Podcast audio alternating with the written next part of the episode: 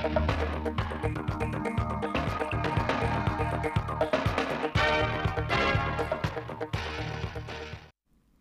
kính chào quý vị và các bạn đến với bản tin thời sự 10 giờ ngày 13 tháng 6 của Đài Phát thanh và Truyền hình Thanh Hóa. Chương trình đang được thực hiện trực tiếp trên sóng FM tần số 92,3 MHz. Thưa quý vị và các bạn, hiện nay tỉnh Thanh Hóa đang có quan hệ hợp tác với thành phố Seongnam, tỉnh Gyeonggi-do Hàn Quốc, tỉnh Midterjunction, Cộng hòa Liên bang Đức, tỉnh Phavarini, Coet, Đặc biệt, từ năm 1967, tỉnh Thanh Hóa và tỉnh Hủa Phan Lào chính thức kết nghĩa và hợp tác trên tất cả các lĩnh vực.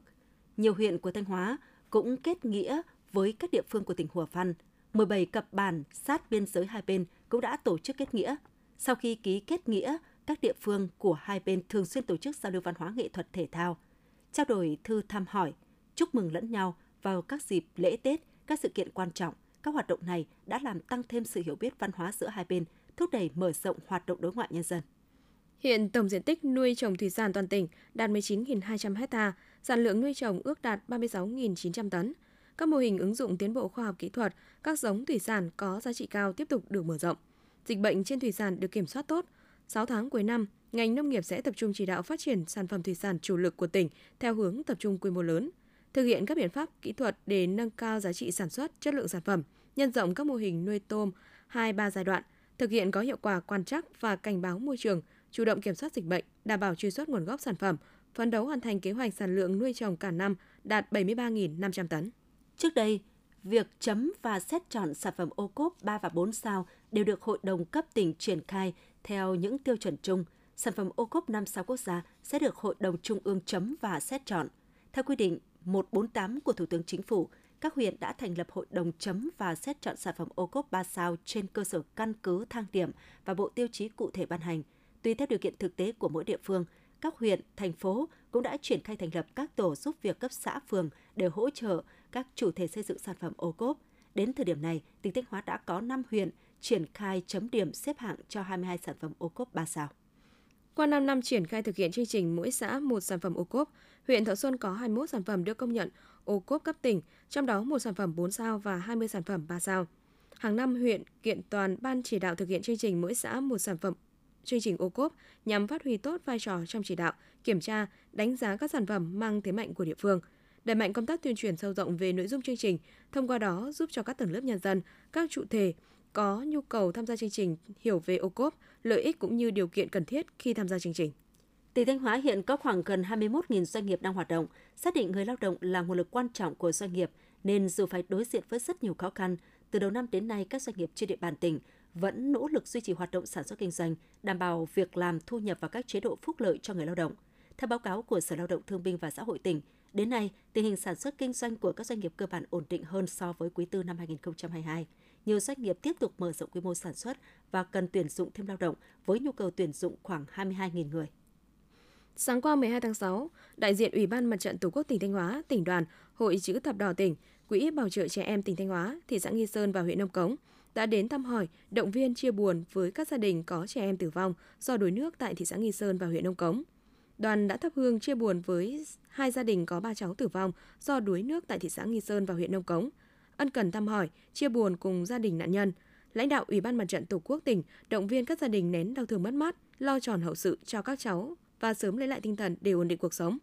Lãnh đạo Ủy ban Mặt trận Tổ quốc tỉnh đề nghị các địa phương đẩy mạnh công tác tuyên truyền, tăng cường các giải pháp phòng chống đuối nước cho trẻ em, nhất là trong dịp hè.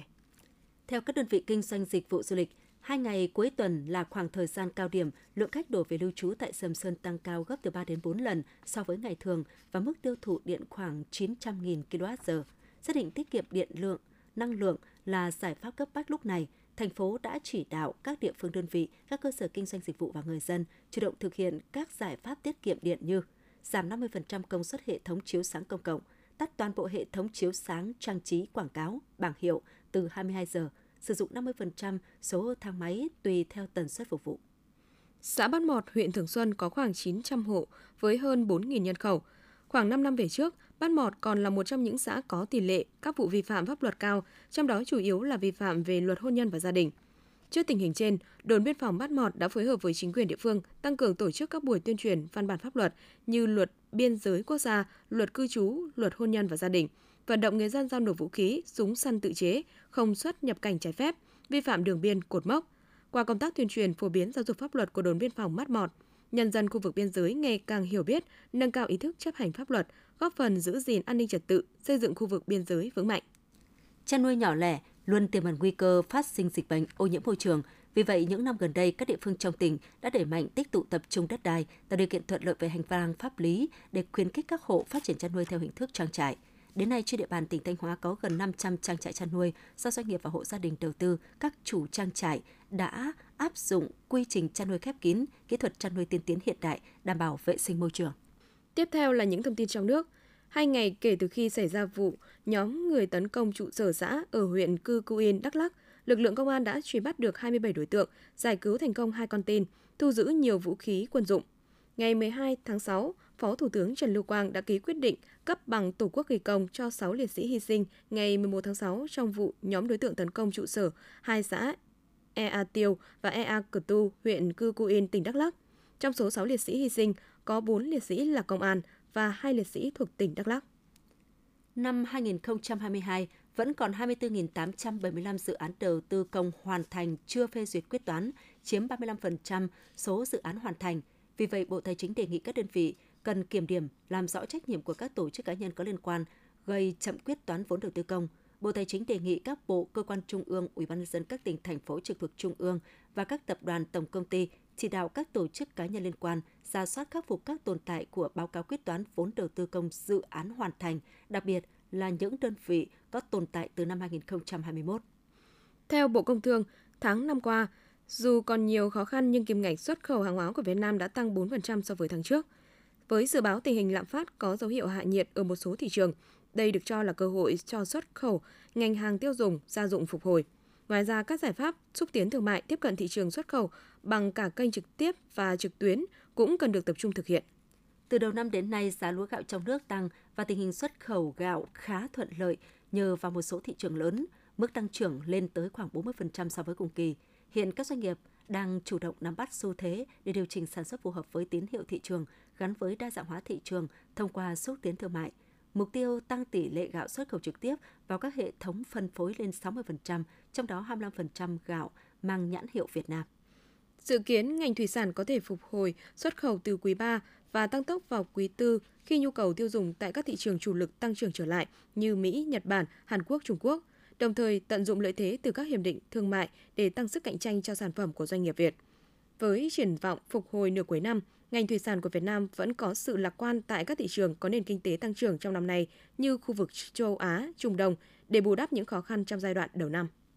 Sở Giáo dục và Đào tạo Hà Nội đã tổ chức họp báo về thông tin một số thí sinh cho biết đề thi có chỗ bị mờ dẫn đến hiểu lầm khi làm bài. Sở quyết định sẽ đảm bảo tối đa quyền lợi của thí sinh. Theo đó, Sở Giáo dục và Đào tạo Hà Nội quyết định sẽ đảm bảo tối đa quyền lợi của thí sinh. Sở quyết định sẽ có hai đáp án. Đáp án thứ nhất là nếu thí sinh làm bài mà không có dấu trừ. Đáp án thứ hai là trong trường hợp thí sinh hiểu lầm chỗ in mờ là dấu trừ.